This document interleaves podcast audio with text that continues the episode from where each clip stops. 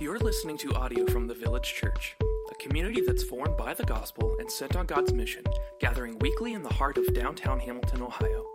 For more information about the village or to connect with us, you can find us online at myvillagechurch.com. My name is Michael. I am one of the pastors here, and I am one of the pastors that gets to do this more often than not. And so uh, it's a joy and pleasure uh, to have you here with us, to open up God's Word today.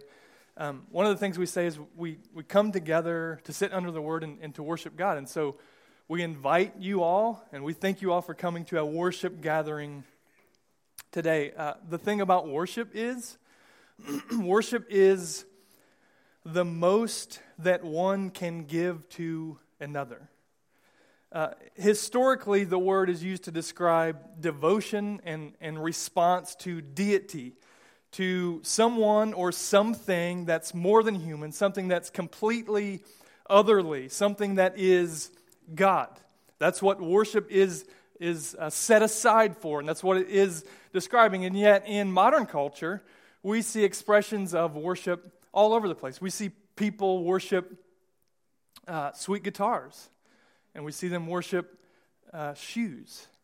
And we see them worship people who play sweet guitars. And we see people worship people who wear sweet shoes. And so we, we, we see things in our culture like, uh, like we're not worthy, and, and, and we bow down, and we just see that subtly all the time. And, and, and we give nicknames like King James to athletes, and, and we do that as a way to show honor or, or submission to the greatness of athletes or, or movie stars or, or pop stars, uh, pop icons. Um, and what we're doing is we're just saying, you're the best, and, and there's no one else that can kind of compete, and, and, and I can't compete. And, uh, but, but of course, we know that mere humans, they simply can't live up to the hype. They, they can't do it. Not even the best of the best can possibly bear the weight of perfection. So they will fail to give that one more autograph and the kid goes home dismayed and dissatisfied, right? Or, or they'll fail to hit the buzzer beater and, and all the fans are let down despite the big contract or whatever. Uh, or or they, they, they make the album that, that flops. And, and if they do, uh, if, if they do try to please everyone, and, and they live to try to please everyone, um, all the people that worship them, there's a good chance that their own life will be in shambles or, or, on the cusp of shambles. And so we see a lot of those people whom we elevate, they, they buckle and they crumble and, and they take their own life because, because they, they're not meant to bear that weight. In fact, we might even find that the ones who we thought were the gods were actually enslaved to their own worshippers all along. No mere human can be all things. It wasn't meant to be that way. Nothing in all of creation can bear divine weight. so you, you may be sitting here rightly and saying, well, I don't worship athletes. And, and I'm, I appreciate that. I appreciate that you don't worship athletes. But I'm sure that you've put your hope in someone, and I'm sure that you've hinged your, your heart to something, and I'm sure that you've thrown your joy upon a relationship or a, a position or, or a certain affirmation or a certain glance from someone. And, and when we do that, whether we realize it or not, we're, we're letting our hearts drift towards worship. And with that, we subtly attach expectation. And, and what that looks like is uh, I, and maybe we would never say this, but, but in our hearts and in our minds, I will do X, and, and in response, I expect Y and Z. That's what's going to happen. And, and when we bow down to the lesser, to false gods unfit to be worshiped, we will be disappointed. Our expectations will be uh, dis, dissatisfied. And, and when, we, when we when we find ourselves disappointed, we will pass blame on to those around us. When we live for the wrong thing, we are bound for disappointment and blame. And this has been true since the beginning. since the beginning with Adam and Eve, and, and they sought after things other than God, and they sought to have a, a, certain knowledge, and they were deceived by, by the serpent. And then, then immediately after that, the, the kind of outworking is, is blame, dissatisfaction.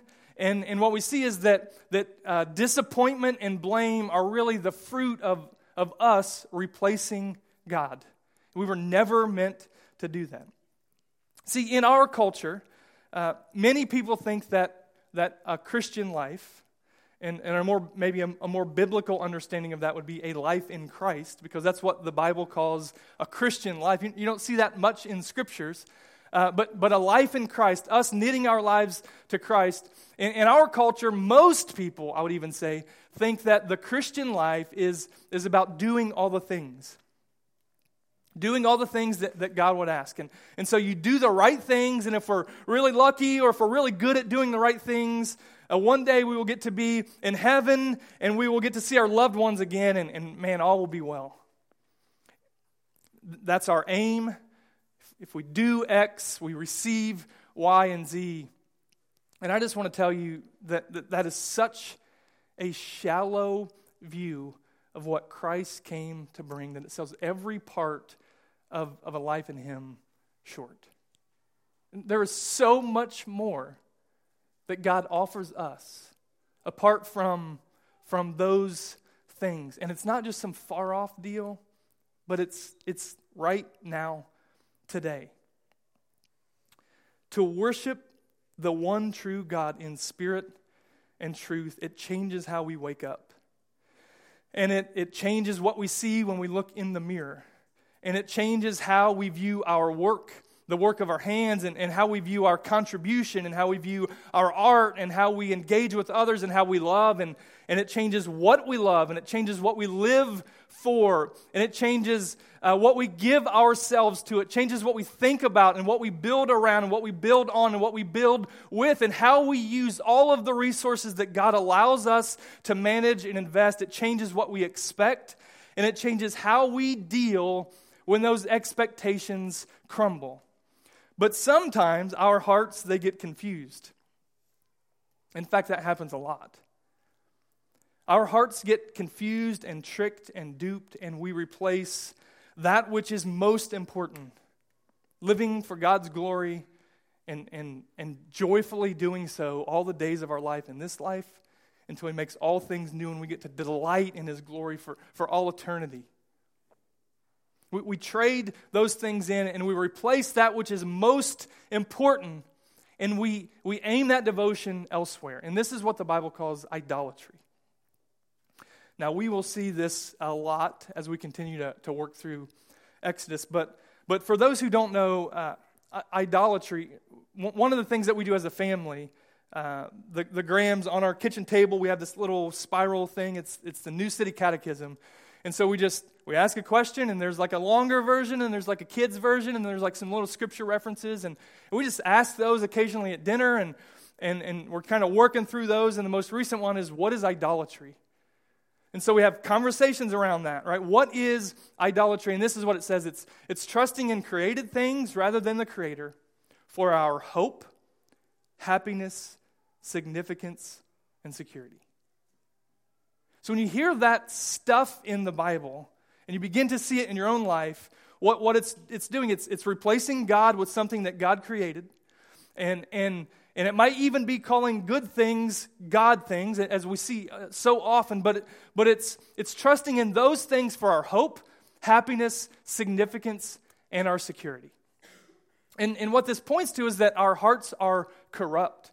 And since the fall, our hearts are per, they're perverse. And what that means is they pervert good things and, and they make broken things out of them.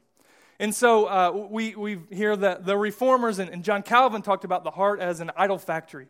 And it's constantly wielding these things that we might behold and worship them.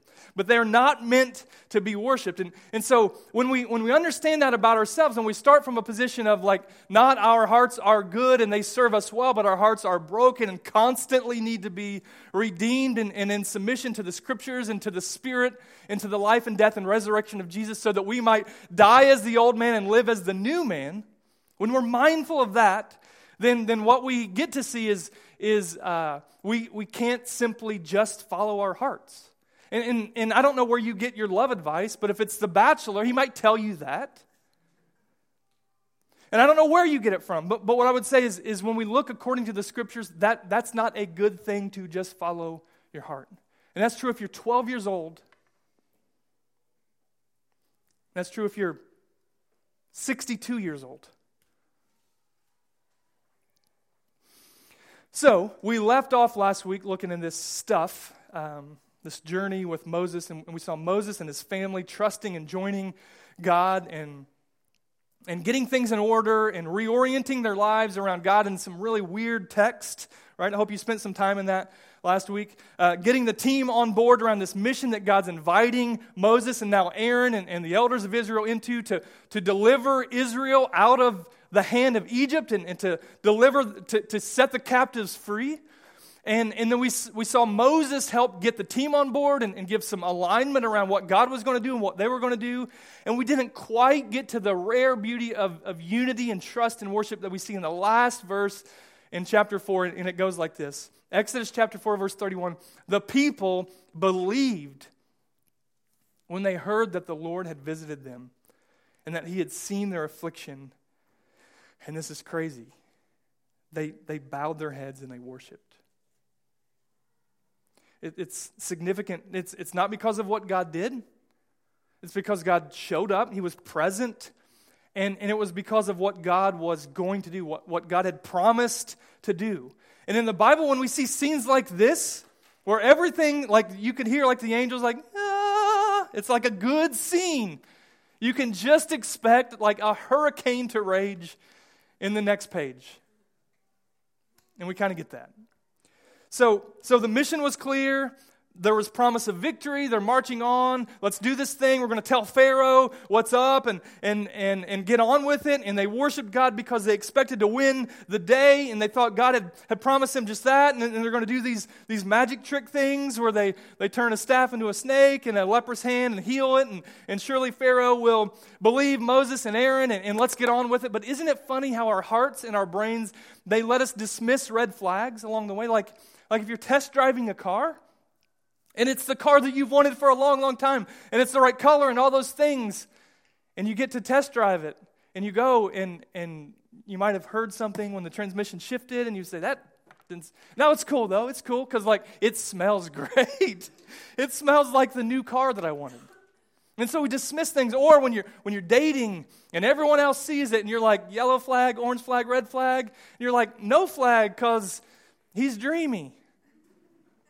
Or, or gosh, I, I just need someone. And so we just dismiss those things, and we see the same thing here that, that God had already told them look, this is not going to be easy. Like, Pharaoh's going to have a hardened heart. And listen, Moses, he's going to tell you no. He's going to say, No, I will not let the people go, and I will compel him with a heavy hand. They seem to have forgotten that.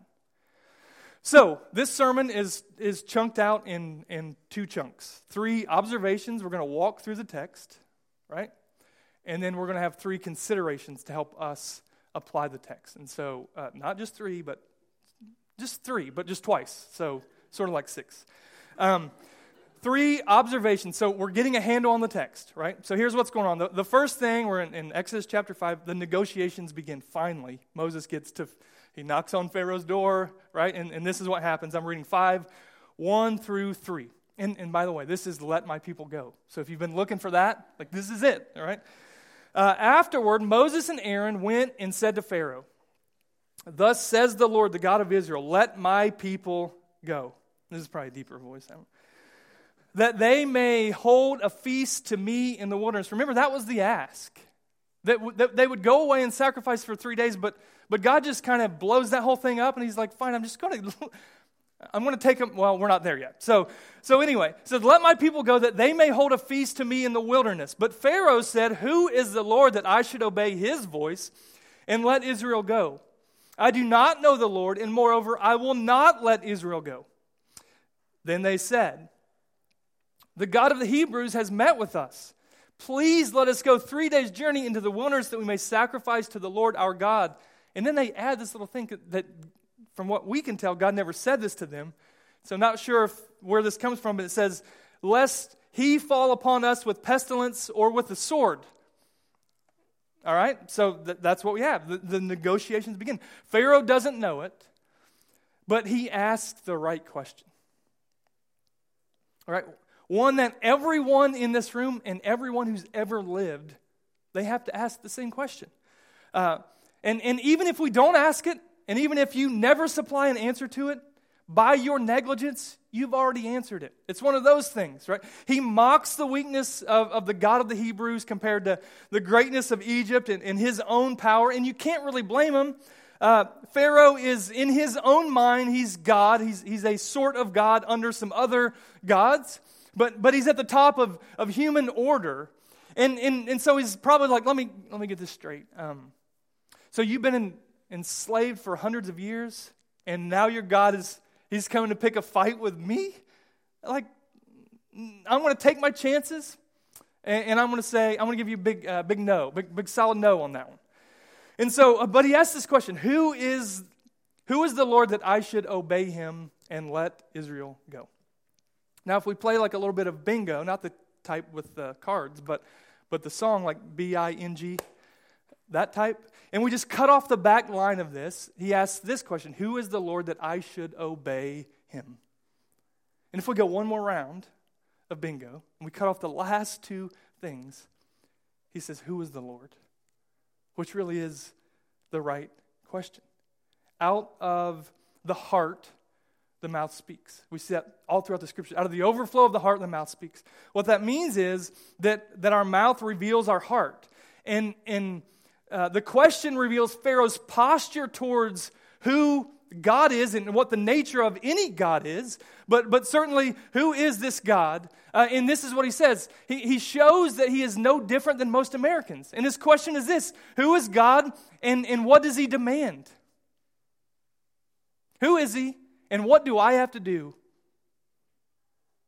So, so when he says that, Pharaoh was himself a God in his own mind. So, so his lordship shows up in the only way that he knows God's interact with humans through demand. That, that he will put demands on them. And, and then we see the second thing. So that's the negotiations. Didn't really go well. Then we see the second thing is, is back to your burden. So now we see this verse 4, 4 through 19, this long kind of discourse and interaction between Pharaoh and, and basically he says, Get back to your burdens. Get back to your burdens. This is a no go. It's not going to happen. And this is what we, what we see. Spend time in this this week. I'll give you the overview. He says, uh, he says There's no rest for you. He says, why, why are you here? There are many people out there. And when you're here, they're not working. So they need to be making the bricks because we have to build the things. So, so he says, uh, Get back to your burdens. And, and in fact, you have to continue to make the same number of bricks that you have been making except for we're not going to uh, supply you with straw.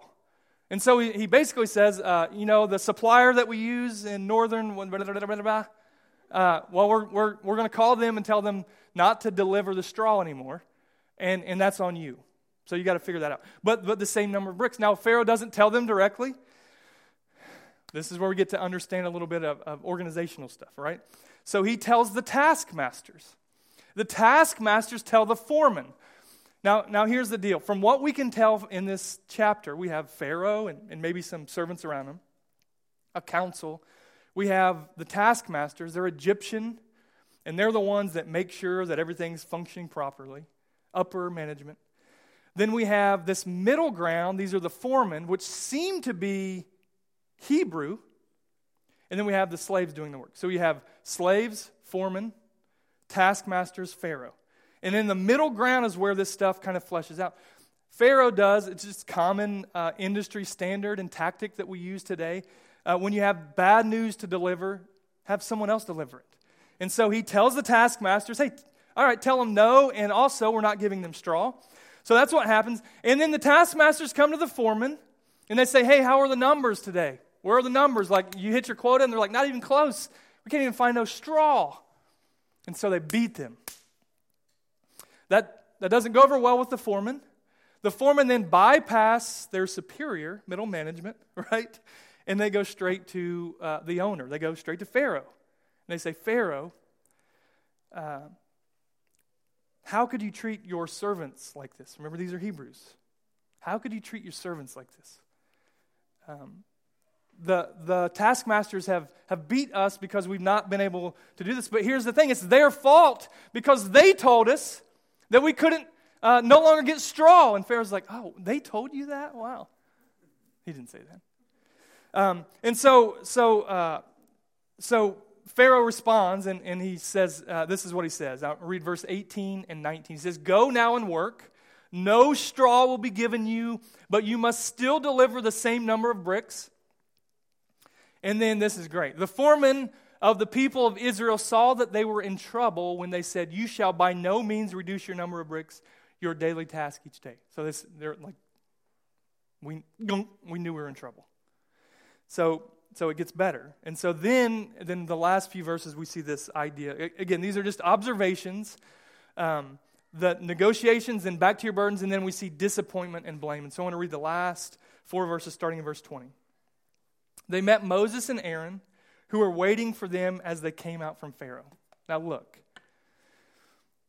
You, you just might imagine that, that Moses and Aaron are like hanging out in the bushes and or maybe they're like trying to look in the window and like the curtains ah like we can't see what is going on in there like i bet like i'm just guessing i bet god is blasting them right now i bet that when they come out of here they're going to have the keys to the caravan and we're going to march out of here just like god said with pharaoh's stuff he probably gave us gifts i wonder how much money he gave us I wonder if he gave us that uh, you know that that uh, serpent snake head that he has around his head that's all gold he, he might have even given us that and so, like, they come out of the bushes and, like, what did he say? Like, are we doing this? Like, the, the cars are warmed up. We're ready to, to join the Exodus out of here. But that's not, that's, that's not what happened. This is what happened. This is what they said to Moses and Aaron The Lord look on you and judge, because you have made us stink in the sight of Pharaoh and his servants and have put a sword in their hand to kill us. That is not what they expected to happen. So Moses is like, What's that? And then he does this. Then Moses turned to the Lord and said, O Lord, why have you done evil to this people? Why did you ever send me? For since I came to Pharaoh to speak in your name, he has done evil to this people, and you have not delivered your people at all. Curses upon you for making us look like fools. That's what they say.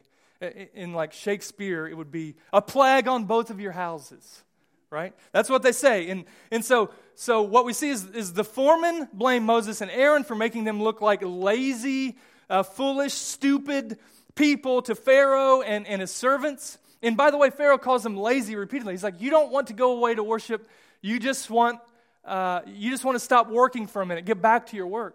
It would be like somebody saying, I don't work on Sundays, I'm a Sabbath guy. And people saying, Yeah, right. Like, you're going to work every Sunday. It's, it's exactly the same type of thing. And so, so uh, if we go by their words, though, the, the foreman blamed Moses because they looked stupid to Pharaoh and his servants. But if we go by their, their own words, it seems like the real problem might be that, that the foreman were Pharaoh's servants. And we only see that because that's exactly what they said to Pharaoh. Pharaoh, why would you treat your servants this way? These are Hebrews. And the, maybe it would be the, uh, like the equivalent of a union rep for the slaves. And so they get some interaction with, with the salary guy just above them. So we see Moses do what he should have been doing all along, and we, we process this stuff in staff meeting the week of, and so me and, and Matt and Scott get to interact with this and say, I, I don't know, like I got six days to figure it out, right? And one of the things that Matt said was, uh, we see it's interesting that, that Moses, he does what he should have done all along. He, he turns to God. He finally turns to God. You say, this is good news, but, but what comes out of his mouth is not such good news. When he, when he does, he blames. He says, why have you done this? Why have you sent me? You're ruining everything, and this is nothing like you promised. Here's the thing I know you felt that way before. I've felt that way before. And this is what I want you to know is, is God can handle your raw, unfiltered heart. Like when you're at the end and you just don't have answers and you're like, and you start sorting through and you and you might you might pray something that sounds real subtle and safe God doesn't want you when you're just subtle and safe. He is fine. He, he can handle you raw and unfiltered. And we see it in the Psalms like crazy. We see it in Job. We see lots of the people who suffer cry out. It is okay to do that. He, he, he, he isn't afraid of you, and you shouldn't be either. The beauty of this, though, is that over time, when, when we uh, take our thoughts captive and we mature and we become sanctified and we look a little more like Jesus, then what happens is, is our desires and those things that want to come out of us, even disappointment, they, they, they submit to the truth that we know to be true. And so we'll see that later on with Moses, and, and we see growth along the way, but, but on this day, he's not very happy, and he lets God know about it. And, and at the same time, Moses' expectations are shattered because they were false to begin with. God, God has been nothing but honest. And the crazy thing here is, is the blame in all of this, it flows in the wrong direction, one by one, until finally it's God's fault. Instead of all at once in unity towards the real villain, the real oppressor, evil, which fuels Pharaoh's heart and fear and oppression and all of those things.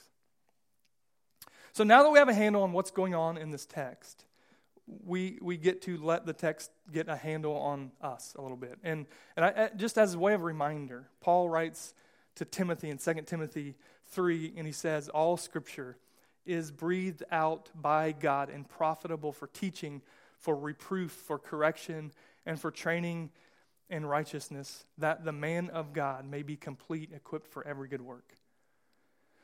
We believe that to be true. And what we believe about the scripture is that it's not written to us, it was written to a, a, a people in a particular context, in a particular city and place and all those things, but it, but it surely is written for us.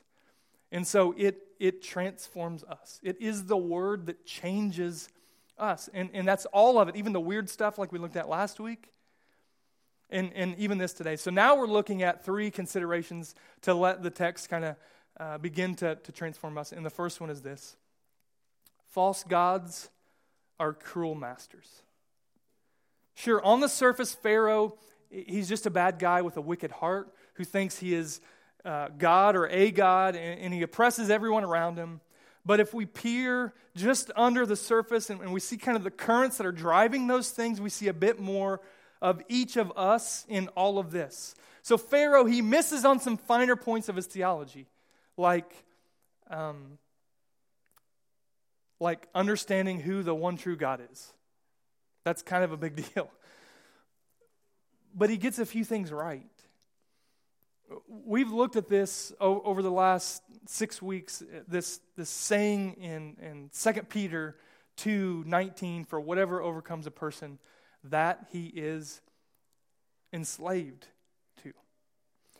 and we see that all over. We are slave to that which we worship. And if that which we worship is anything less than all powerful, all knowing, completely holy, utterly good, this God of love who desires that all of his creation worship him because all of creation is best, is most satisfied, is most full and, and completely alive when it worships him alone in spirit and truth.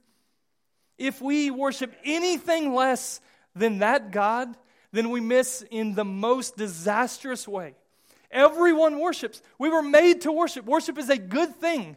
It's a natural thing that flows out of us. We were made to do it. We were made to give ourselves to something, to delight in something greater, to live for it, to give allegiance to it, and to obey it. What is, uh, who is the Lord that I should obey him? Because it, it changes everything. That is the question. Everyone in this scene is, is a slave. Pharaoh is slave to, to fear and public opinion and his thirst for more, or his fear of losing what he has. We see the taskmasters are slave to Pharaoh and his council. We see that the foremen are slave to productivity and deadlines and quotas and maintaining a little bit of leverage, leverage that they have over the, the non union Hebrews. There was no union, but you get the idea. We see Moses and Aaron, they're slave to the masses, which is why Moses leads this thing and everyone's on board. We're talking uh, between 700,000 and, a million and a half uh, Israelites. We're not talking a, a, camp of 40 people. And so when Moses was doubting and, and he's like, I'm ill equipped, yeah, he, he is ill equipped. So, so when the whole thing comes and the leadership says, All right, let's do this, and then it crumbles, he's like, You are. Nacho Libre would say, You made me look like a fool last night. That's what so, so Moses and Aaron, they are slave to the masses and to what they think about them and what they think about God. But here's the thing their real chains come from their expectations. And the fact that their expectations in, in how this insane story was going to unfold was going to be God working through their design, through their time. To Pharaoh, he's enslaved to a cruel master, one that leads to him fearing loss of power, and, and, and that fear presses down on others, and, and he might think himself slave to no one. Guarantee he would think that. God of the Hebrews, I'm, I'm God, don't you know?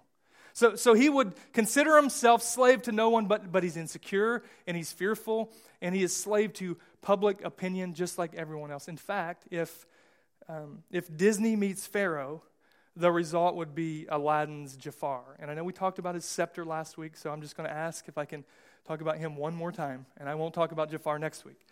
Um, so, Jafar, he thirsted for power, and he wasn't the Sultan, he was just under the Sultan. And and he thirsted for power and fear uh, of losing that the power that he had and, and, and fear and power they dance when he gets when he gets the lamp he steals the lamp and, and he rubs it spoilers or whatever like just you can step out if you don't want to hear this. Um, uh, and, and he gets the he gets the genie. That, that's what he wanted, right? Finally, someone to serve me, and I will use his service and power to, to make me the most powerful. And so he's tricked because Aladdin's kind of talking smack, and he's saying, That's great, but the genie's the one actually doing the work, and you're always going to be less powerful than he is. And he's like, I got it. I want to be the most powerful. That's my wish. I want to be the most powerful. You want to be a genie? Yeah, yeah. But, but he didn't know that when he became the most powerful, when he became a genie, it came with a catch. That even the most powerful being in this sliver of Disney universe was slave to whoever rubbed the lamp. Like Pharaoh, when he is most powerful, he is still subject. He, he is still subject to, to rulers, right? To, to, the, to the masses and to appeal. And, and the only reason that he can claim power is because people give it to him. And he doesn't know it yet, but Pharaoh is also subject to, to the one true living God of the universe. But he will find that out soon enough. So the twisted allegiance and thirst and, and insecurity and fear and power and all those things, it all catches up to everyone uh, in, in, this room in chapter 5, and, and everyone's disappointed, and that disappointment produces blame because false gods are cruel masters, but the living God, the living God gives rest. And so we see what, what Pastor John Piper talks about in Desiring God, that, that God is most glorified in us when we are most satisfied in Him. And for, for many of us, that's common language, but, but if it's not, I just want you to think about that for a second. That God is most glorified in us when we are most satisfied, not doing all the things, but when our hearts are satisfied in who God is, then that is when God is most glorified in us. We were made to give God glory. And unlike Pharaoh and the, taskmas- the taskmasters, the living God, he offers rest from work and he offers rest through the work of our hands. So we see Jesus sometime later come along and, and say this Come to me, all who labor and are heavy laden, and I will give you rest.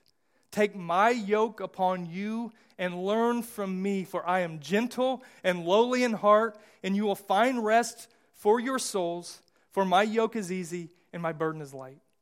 And, and just to be clear, Pharaoh is, is a chump compared to the power in the hands of this Jesus who says that. He's the creator and sustainer, the redeemer of all things. He, he, he knits DNA together and flings galaxies into the universe. And he says, Me, I, I, I am lowly in heart. But if you come to me, I will give you rest. Not demand, but, but rest. And so, so I, I read this week that um, God made man at the end of the week so that he could enjoy God before accomplishing anything. Just like the first full day with God was, was Sabbath. The writer of Genesis knows that. And, and, and the onset of this book, he's, he's punching in the face the, the power hungry rulers that we see in, in and around us and, and in the pages of this scripture and inside our broken hearts. Augustine says, Thou hast, it was some time ago, so he used weird words. Um, Thou hast made us for thyself and our hearts are, uh, and our heart is restless until it finds its rest in thee. Our hearts are restless until they find their rest in God. But, but Pharaoh, he, he says more, and, and the taskmasters, they say more, and public opinion says more, and quotas and deadlines say more, and man pleasing says more, and expectations say more. This world demands more, but in Christ alone we find rest. And what we see is, is God in these pages. There, there's one God. I am the one who is present and the one who will be, the one who will deliver the Hebrews from the, the hand of the Egyptians, and the one who will deliver you from sin, hell, and the grave. The second thing we see is, is false expectations are not failed promises. And we talked about this a bit last week, but, but uh, God has not failed. What has happened is only what God had, had said would happen. So, so God said that the elders would uh, believe him, that, that Aaron would get on board and, and he would speak on his behalf. And, and that happened. And God said that Pharaoh's heart would be hardened and that he would not listen to Moses, and he did not. God said that he would have to extend his hand to compel them, and, and we've not seen that yet.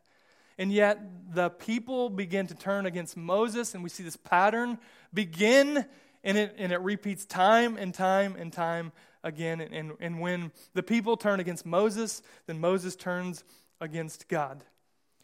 Expectations, they're funny that way.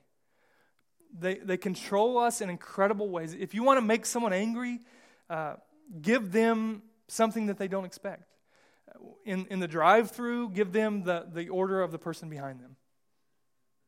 It's the subtlest thing. Because you know what? I expect, I, I'm American. I expect that when I place my order 35 seconds ago, I give you all the money, and you're going to give me a, a hot meal just as I described. We're constantly filling in details with expectations. And most of those expectations that, that we plug in throughout moments of the day, they are slighted in our favor. we just expect them to benefit us. So, so when we fashion expectations that idols can never deliver on, and when we assign promises from God that He never promises, what happens is we blame. But, but when we know God and we remember His words and we trust Him for who He really is and, and for what He has said, we can fashion realistic expectations and we can resist the urge to blame.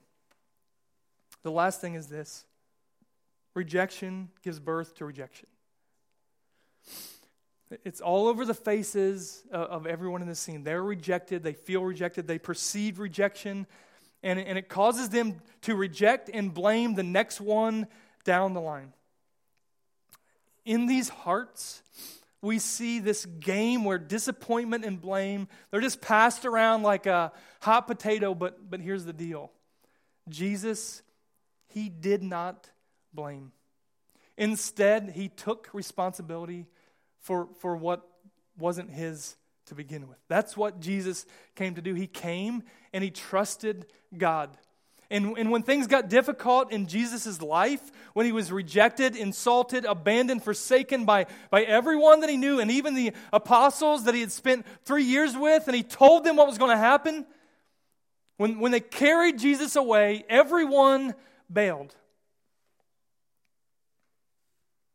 When that happened, Jesus didn't blame. He didn't blame them. He didn't blame the people who were killing him. In fact, he pleaded that God would not blame them.